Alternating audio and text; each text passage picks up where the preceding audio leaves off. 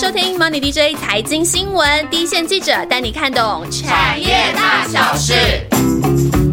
大家好，我是万万。我们今天就接续上周，继续来介绍车用领域的相关个股。如果没有听到上集的，也很欢迎大家再回去听一下。没听过的也没关系啊，我们就走一走，你知道，就是无论你何时开始听，都一定可以衔接得上的概的这个概念。我们就是走无缝接轨的概念。那我们还是请我们主跑车用的记者银之。嘿，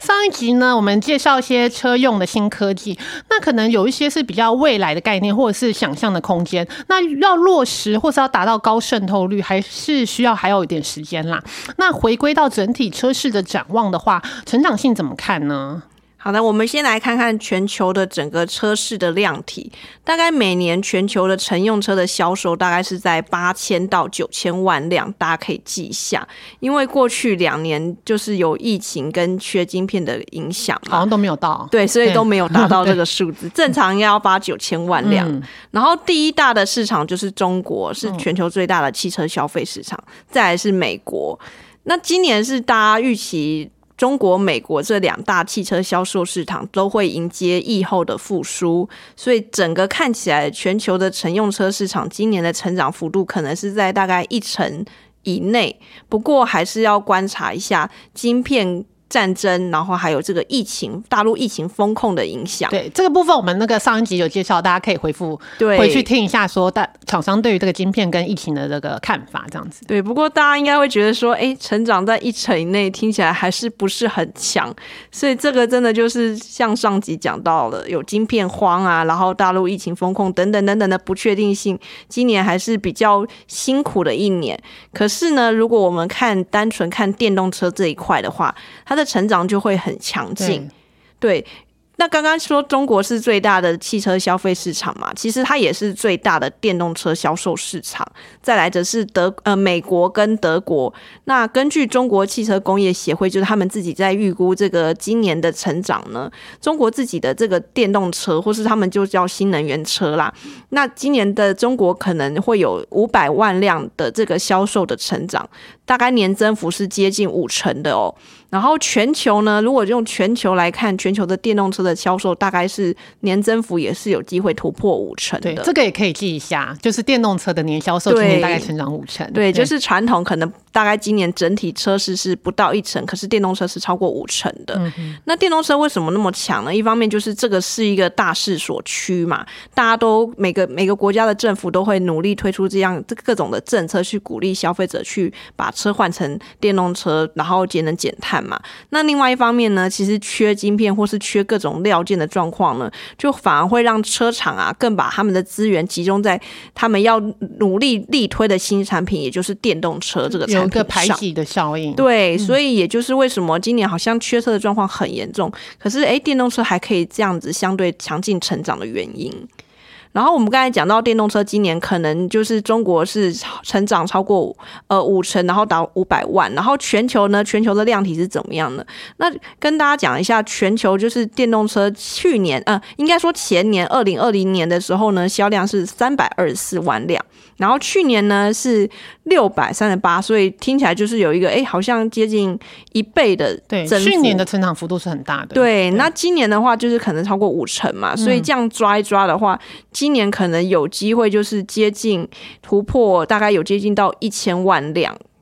但这个数字就是还是要看这些种种的挑战有没有办法克服。对，那如果今年的电动车的销量可以突破一千万辆，然后全球的车市的量体呢，一年是大概八千万到九千万，我们这样去算的话，就会发现说电动车占整个新车的渗透率可能有机会突破到一成以上。对。那由于这个电动车虽然占一成，但还是它是一个相对比较低的机器，所以可能未来几年电动车还是会有一个比较高速的成长。而且随着这个电动车啊，或是汽车电子化这些需求的增加，车用电子产品也会有一个爆发性的成长。对，所以这个车用这个部分，我们可以呃稍微来呃分成两个大块，一个是比较是传统车的市场，一个是比较是电动车的市场。那比较是在传统车市场，我们就是讲这个车用零组件这个族群。那在这个产业里面，是不是大概也大概也大概会再分为两大块市场来分类？对，我们在看这个汽车产品的时候啊，一般来说我们在研究的时候，通常就是会分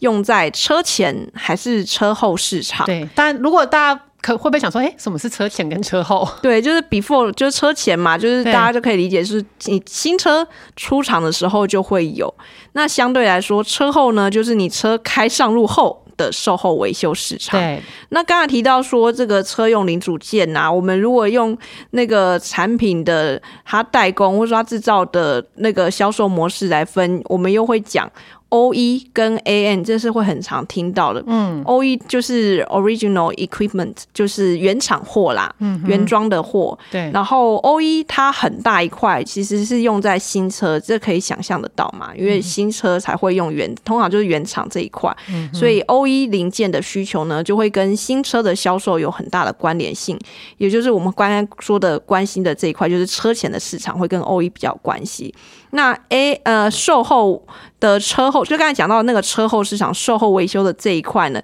当然我们也会有分原厂货跟副厂，嗯，然后呢，刚刚提到的 A N 就是指副厂货，也就是 aftermarket。那台厂为什么会特别提到这个 A N 呢？因为其实台湾厂商最厉害的就是成本降成本跟还可以维持很好的品质，所以就是高 CP 啦。所以我们在 A N 这一块是很有竞争力的。那台湾的这些 A N 厂商，其实在欧美市场也都是很有代表性的。那 O E 呢？刚才提到它是跟原厂，所以是跟车厂做生意嘛，对，所以它的毛利率可能相对较低，因为可能很多的供应链这样层层层层的分下来之后，就变成说你可以赚的利润是相对比较少了。可是呢，这个订单的生命会很长，嗯，通常一台新车可能从出来到它哦，它生命结束可能都要个七年、十年或是更久。对，所以车厂啊，它就是通常你跟他合作很好之后，他就不会去轻易更换长期的合作关系，就等于直接跟车厂合作这样子。对，而且每年都有新车的需求嘛，所以这个业务很稳定。嗯哼，那。A N 市场呢，换句话说，它就会毛利率会比较好，因为你等于说直接产品就出到终端，那你没有经过中间层层层层的那个获利，不用跟别人分享。对，而且你随着整个市场的汽车的保有量增加，其实 A N 的需求也是会跟着放大的。嗯嗯，就这是跑在路上的汽车是量是比较多的时候，它有比较多的维修市场，这个需求会比较大一点这样子。那如果说呃，就以这两个来分类的话，今年怎么看这个车前 A 一跟这个车后 A M 这个动能呢？呃，今年看起来到目前为止啊。反而是 A N 的表现比 O E 稳定哦，虽然我们刚才一直说 O E 可能会比较稳，可是因为呢，这个真的是比较今年是有一个特殊啦，对对，因为 O E 刚才就提到说很大一块需求就是新车销售嘛，嗯，可是今年就是缺晶片呐、又缺料啊，然后又战争，然后又疫情，所以车厂的生产还是不太顺，然后就卡卡的。对，那汽车的生产是讲究一个协同生产，就你缺一个零件，你就不能组成整车啦。所以当车厂因为不同的因素，但它就是最后需要暂停或减少生产的时候，它对于零组件的拉货就会跟着降下来。就是受这个长短料的影响是比较大的。对，今年还是有这样的问题。嗯可是呢，刚才提到这 A N 啊，A N 就比较没有缺晶片的影响啦。嗯那反而因为现在是很缺新车嘛，所以像之前可能大家新闻也会看到说，像美国它的二手车市场就很热，二手车的价格很高。大家因为缺新车，可能可能家里的二手车能用就堪用，能修就对先修，所以这个维修的零件需求就增加对啊，加。我很聪明，所以为了维修，所以 A N 的需求就跟着增加啦。嗯而且因为你又没有车，可是你现在缺呃疫情解封之后，你不是又会开车上路嘛？因为你需要车啊。对，而且比起嗯大众运输，你可能觉得个人开车还是在防疫上好像还是那么安全的一点，有。的二手车就先用吧。对，所以你开车上路的人变多了嘛，那你当然就会有很多零件的耗损，或是有一些碰撞嘛，所以你就会有这一块 A N 的需求。那需求当然就会跟着这个开车的人变多啊，然后行车的那个里程拉长啊，或是二手车等等的，就是需求就会 A N 需求就会跟着回温。所以目前看起来啊，其实有一些 N 的厂商的营运状况是还不错、大概营收的规模其实已经有回到疫情前的水准，可是股价可能都还低于每股净值，就是是一个可以留意跟好好来寻宝的族群。对，所以说如果说相对而言的话，M 市场是比较稳定，那今年成长性也无虞，是一个比较安全的资金避风港的话，那因此可不可以再精选一些比较看好的股票？我们来讲一下，就是 A N 族群里面比较具有代表性，对就是东阳，它的股号是一三一九。那为什么说它很有代表性？因为它是全球 A N 的塑胶件跟钣金件的龙头。不过呢，他去年也是有一点点干扰，就是因为他 A N 是出到北美市场嘛，嗯，所以会受到船运啊、物流这些因就素的是大家。都会受到这个船运的影响。可是现在看起来，就是船的问题已经改善很多了啦。而且这家公司的有一个不错的优点，就是它基本上它的营收规模只要能够起来，它获利通常也会有不错的表现，所以是可以期待的。然后再来讲第二家，就是吉茂。股号一五八七，它做的是车用的水箱。那这家就是有点转机的意味，因为它是因为这过去两年因为疫情，其实很多经营不善的厂商会慢慢退出这个市场。嗯，那所以它在同业退出市场的情况下呢，就是有比较大的一个转单的商机。所以它去年的营收是创历史新高的。然后今年呢，目前看起来产能还是持续供不应求，所以公司呢，其实现在对于今年的营运还是抱持着很乐观的看法。嗯哼，然后再来讲最后一家永兴 KY 股号四五五七，它做的是刹车的总泵跟分泵，然后它是北美最大的 AN 厂。然后呢，要讲到这个刹车总泵跟分分泵啊，它相对于就是我们刚才讲到，有些 AN 是碰撞件嘛，就是你出了一些小擦撞之后你要去换的。嗯，这个总泵分泵它是一个耗损件，就是用到一定的时间频率，你就要换。对，所以它这个东西虽然是 AN，可是它的淡旺季又相对没有那么明哦，显。就时间到了就一定要更换对，所以。算得出来客户需要多少的量，嗯然后也会随着这个汽场汽车的整个市场的保有量成长而增加嘛。所以这家公司呢，其实它过去的营运跟获利表现都是相对于同业稳定，而且因为它公司就营运很稳，所以它的平均配息率啊超过九成，哦，对，所以配股算大方，对，很有对直利率的题材，大家非常关心的一点，对。所以这也算是有一些直利率的题材啦。那我相信对台股的投资人来讲，空头的时候虽然说这个防御型的股票很有吸引力，但对于风险承受度比较高的投资人，很想知道说，诶，这种我要找的是成长型，我要找爆发型的股票怎么找？那接下来呢，就进入我们的彩蛋时间。哦，我们要讲一下这个车用的零组件的批要怎么给。其实车用零组件族群在二零一五一六年的时候，那时候有一波很好的光景。如果就是很比较早进入市场投资人，应该会有印象。那时候就是因为中国汽车消费市场就是大成长啊，所以然后台湾就是。离中国就是有一个地利的优势嘛，所以其实蛮多车厂都有，呃，车用零组件厂都有不错的成长，所以那个时候市场对车用零组件的本益比有给到二十到二十五倍的，其实有很多比比皆是。那这几年当然就是因为车市比较低迷嘛，然后又有燃油车被电动车取代的疑虑，所以大概本益比成，其实这些车用零组件很多的本益比都已经预期区间都已经修正，可能到十倍、十五倍而已。不过呢，我们讲到这个，刚才提提到前面提到这个车电族群，就是一枝独秀，有的本一比甚至是给到超过三十倍哦。主要就是看好车电这个领域未来的成长力道，尤其是电动车的成长，其实又是对于车电的需求会有加成的效果。所以可能就是有些人就是追求成长股，他就可以往车电，或是说可能做到电动车里面比较获利比较好的东西去找。但呢，但还是要提醒大家，就是高本一比也是代表高风险啦。尤其是当大盘不好的时候，其实市场会更用放放大镜去检视。那如果业绩车厂有些车厂的业绩短期不如预期的时候啊，或者说它有些新产品不能够顺利导入的时候，通常你也要承受比较大的股价波动。所以就是还是老话一句，就投资没有对错。那成长股因为有梦，当然会比较吸引市场的目光，但你还是要找到适合自己的投资风格，评估你的风险承受能力，然后设定你自己愿意进场的条件。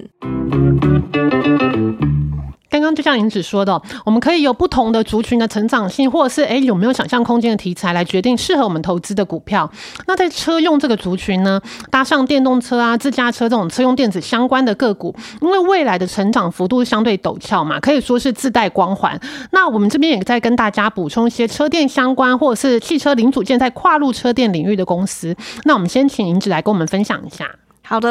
呃，我来分享第一家维生二二三一，这个也是我们上一集有提到的一家，其实在车电领域非常的有代表性的大厂。那它的产品呢，过去它是做胎压侦测系统为主，它是用在 A N 的啦。先讲它过去这一块，那因为刚才提到说 A N 的毛利率很好嘛，就是大概市场它的平均。它的平均的毛利率可以到四十到五十 percent，所以维生今年除了受惠这个 A N 的业务持续成长之外，它其实在未来还有一个新的成长动能，就是它有一家子公司叫维生科，股号是二二五二，那它正在努力的发展这个毫米波雷达，就是用在 A D A S 自驾的产品。这个维生科呢，去年已经登陆新贵了。然后刚才之前有提到说，呃，应该说上集有提到说，毫米波雷达感测会是自驾系统很重要的一环。那随着这个自驾的等级提升，还有更多的车厂去导入这 ADAS 的应用，就维生的小金鸡维生科，它未来的发展潜力是很大的。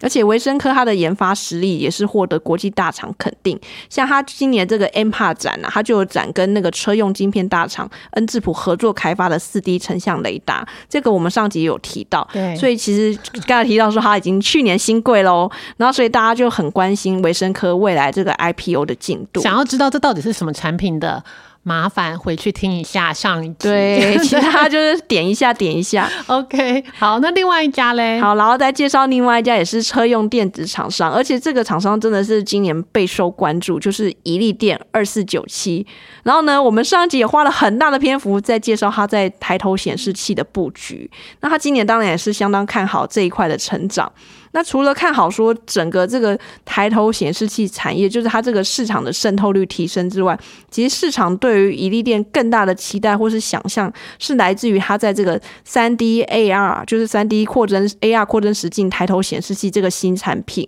那它在三 D 的产品开发上是相对领先同业的。那市场也是预期说，或者说公司也期望说，未来随着这个自驾系统越来越普及呀，这种三 D 的产品能够未来能够成为汽车的标。配这样，它的市场其实会更大。那我在这边也在跟大家补充一档，是做电动车充电桩相关线材的厂商建核心，那股票代号是三零零三。那建核心在车用领域是做那个充电桩上面那个充电枪的线材。那今年呢也持续有新车厂客户的加入。那建核心在产能上也积极布局哦，五月份新厂就会动工。那预计新产能明年就会加入。那我们线上记者也有提醒，短期的话可能因为大陆封城，因为有一些物流上的问题，可能会忘记不忘，但长期还是可以关注的车电。股。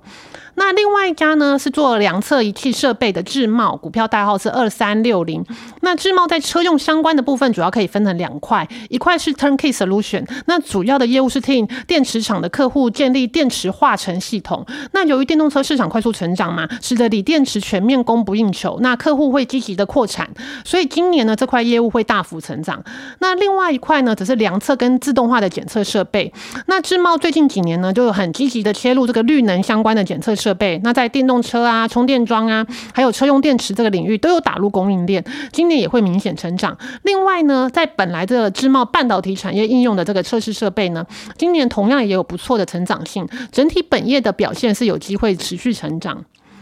OK，那我们呢？这次就借着 MPA 展呢，又跟大家再介绍了一次汽车零组件跟车用电子这个族群。上集的部分呢，我们先跟大家分享呃我们的一些展边观察，还有产业趋势。那下集呢，再跟大家好好聊聊细族群跟个股，希望大家都有一些收获。那接下来呢，就进入本周的回复留言时间啦。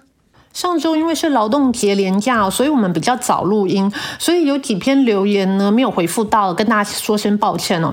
所以我现在回一下，第一个是我们的老朋友帅气 E，然后他有提到说啊，虽然庆祥离开了，可是他马上就有跟上 DJ 咖啡了，他已经刷起来了，谢谢你。然后他有提到说，呃，他想请问说，人造肉还有对呃有在研究的台湾厂商有什么前景跟想法呢？那这个我们线上记者有回复哦，他说人造肉目前国内挂牌业者大概是只有大成，那股票代号是一二一零，这家公司有琢磨。大成呢是在二零二零年一月的时候成立新食城这个公司，呃，是食物的食，成功的成，那就专门在做这个植物肉。那他也将产品命名为新创肉。那他认为呢，植物肉不是取代真肉，而是给吃动物蛋白的人多一种选择，所以锁定的反而是荤食人口。像台湾呢，大概百分之八十七它是荤食人口，那全球平均呢，差不多百分之九十五的人口是吃荤的。所以大成呢，他预计他要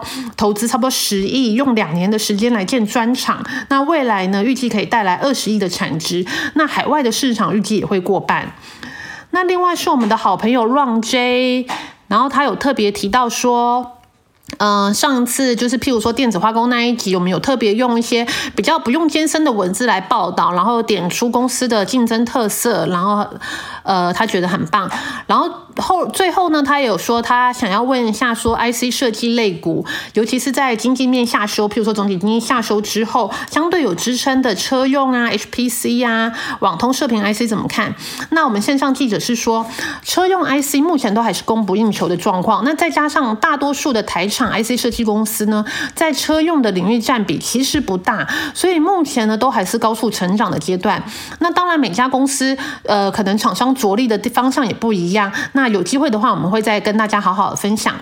那另外呢，网通射频 IC 这个应该主要是在说利基吧，就是股票代号四九六八这家公司。那它主要今年是受到主晶片厂商供应不及，所以出货的状况一直是有一点压力，持续有一些库存叠加损失的状况。不过下半年如果有机会主晶片的供料舒缓，慢慢恢复动能的话，呃，它的状况应该就会好转一些。那至于在 HPC 的部分呢，今年状况都还算不错，像是一些设计服务的厂商，很多客户应用都还在 HPC 啊、AI 啊这类的需求，所以客户开案的状况都还蛮正面积极的。那他也会对逐步，譬如说他后面量产之后贡献。所以像是创意啊、世新啊，今年的营运目前看起来都蛮值得期待的。那另外一位呢，也是上周有留言的。朋友 S Y L I T E，然后后面四个 R，那他有特特别提到说，像上银啊、雅德克这种景气循环股怎么看？其实景气循环股还蛮多的，像是很多，譬如说像原物料啊、石油啊、天然气啊，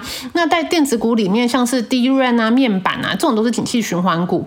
那这些产业在景气大好的时候呢，他们可能就会积极的扩产。那等到产能开出之后，市场可能又变成供过于求，那价格可能就会下跌。严重一点的。的话，可能还会造成，譬如说厂商减产啊，或者是退出市场，那市场秩序可能会再有一波的重整。所以，投资景气循环股，如果它是有一定的 cycle 的话，那厂商的体质稳健，或者是它有一定的产业地位的话，这个相对就蛮重要的，也比较可以期待在下坡景气高峰来临的时候，又会有一波获利高峰。那我也回一下，呃，你关心的上影雅德克，雅德克最近刚办完法说会，那公司对于产业的看法还是蛮正面的，认为气动元件还是处于。上升的循环，而且除了缺工带动的自动化，还有大陆的呃基建呐，还有智慧城市这个需求，这些都对他们的需求有一些成长。然后上银这一周是要开法说会，第二季预计还是会看成长。那上银的东西因为是它装到设备里面嘛，所以比较会跟着设备业的景气走，所以算是有个先行指标。那因为前两年呢，大陆自动化跟设备它的需求实在是太强了，多头已经走了差不多超过两年半，再加上市场担心通膨啊会影响 GDP 啊，那这个设备投资可能就会比较缩手嘛。那这个部分呢，可能就会下半年可能就会稍微市场可能就会比较有疑虑一些。那这些也给你参考哦。OK，从五月开始呢，我们上次已经有呃跟大家说过了，我们团队开始用上下集的方式来更完整的介绍产业跟次族群。那不知道大家还喜欢吗？老实说，之前真的受限于呃时间跟篇幅，我们有时候想要偷偷的在节目里面穿插一些有趣的故事啊，或者是一些搞笑的梗，可能都没有办法。那也很谢谢有一些听众已经有留言表达支持。那最近可能因为居家上班的朋友也越来越。多多嘛？我自己有时候扣公司的时候也发现说，哎，呃，发言人或者厂商啊，他们可能在也没有办法接到公司的分机的电话，因为可能他们也居家，或者他们也分流了，所以可能通行的人变少了，或者是最近股市真的比较低迷也有关系啦，多少就会影响到我们收听节目跟节目的下载率。不过真的还是很诚恳的，希望大家可以多多给我们支持，我们一定会更用心的反映在节目上。大家下周见喽，拜拜。